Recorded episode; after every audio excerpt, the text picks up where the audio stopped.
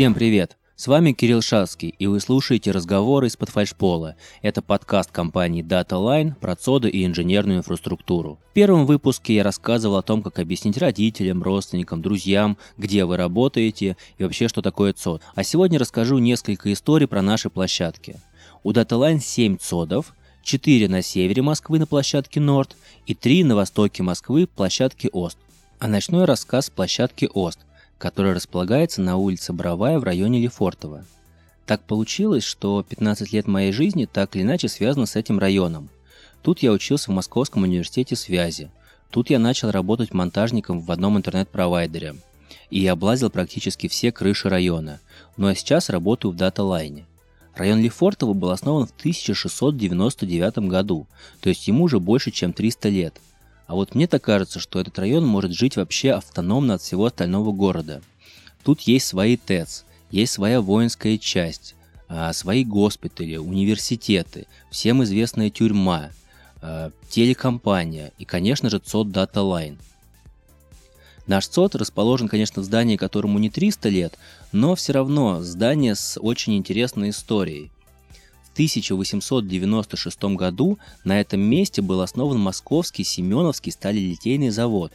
А вот в 1911 году этот завод стал называться «Шестерня Ситроен», потому что его купил Андре Ситроен, основатель всем известного завода Citroën, который производит автомобили.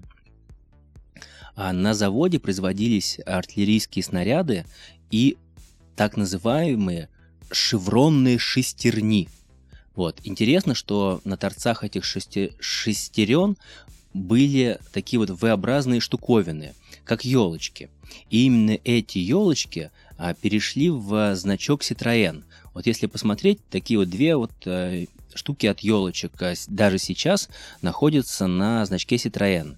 Сам Андре говорил, что это не елочки, это Citroën, потому что это был это было такое прорывное открытие в производстве шестерен для автомобилей, для э, кораблей, и он его запатента- запатентовал и назвал своим именем. Во время гражданской войны на заводе выпускались рессоры для тачанок конницы Буденова, и впоследствии завод получил его имя, стал называться завод имени Буденова. После военное время, в 1950-е годы, завод э, получил имя Московский завод тракторных гидроагрегатов очень сложное название. Но в 1980-е годы а, завод а, стал называться Московский завод гидравлических приводов, либо сокращенно гидропривод. И до сих пор территорию завода так и называют. Территория завода гидропривод. Во время перестройки а, производство переехало в Белгород. А в 2008 году на этом месте был основан первый дата-центр DataLine а OST-1. Через какое-то время OST-2 ну и впоследствии OST-3. Когда делали фундаментные строительные работы, а, наши строители откапывали большое количество разных артефактов а, того времени, в том числе и всем известные шестеренки, про которые я только что рассказывал. А, часть этих находок переехала в переговорную, которая у нас называется полутехнический музей. Если будете там, там есть целый стенд, в котором установлены как раз-таки находки со стройки. Еще одна интересная деталь, то что часть офисов на Боровой, в Осте, располагается непосредственно машинными залами под э, старой крышей завода. Она, конечно же, была модернизирована, облегчена, часть э, световых фонарей сделали из поликарбоната, но все равно несущие конструкции балки так или иначе остались. Они сейчас э, покрашены, облагорожены, но все равно можно посмотреть, как это выглядело раньше.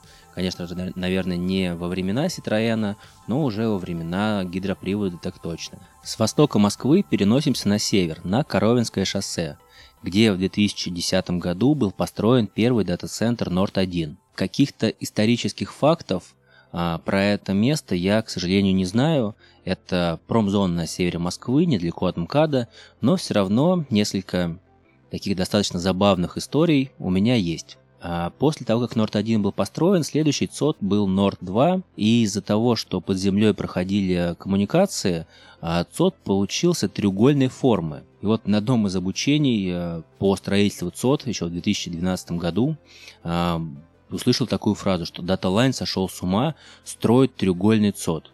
На что я, конечно же, ответил, ничего не сошел с ума, все нормально, все построим.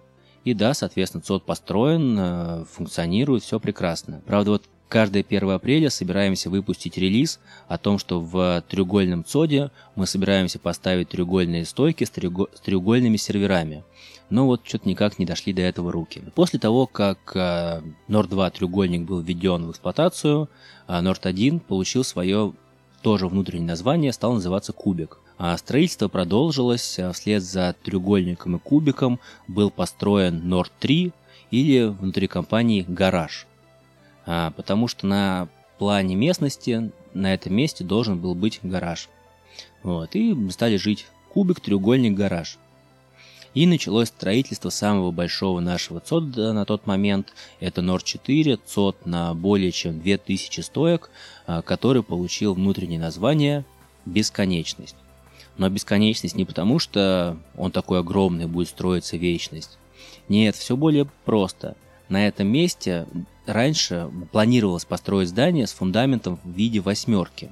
И вот, соответственно, самый большой ЦОД Москвы на тот момент получил внутреннее название «Бесконечность». Даже целый слоган был «Бесконечность не предел». Ну и еще несколько шуток, э, как мы любим. На этом мой сегодняшний такой неинженерный подкаст заканчивается. Надеюсь, было интересно, а может быть даже где-то и смешно.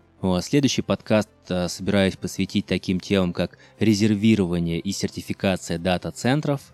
Всем пока, всем счастливо. Подписывайтесь на нас на всех удобных площадках. Ставьте лайки, комментируйте, пишите в салатовую телегу. Всегда рад вас видеть, всегда рад ответить на все вопросы. С вами был Кирилл Шацкий. Всем пока.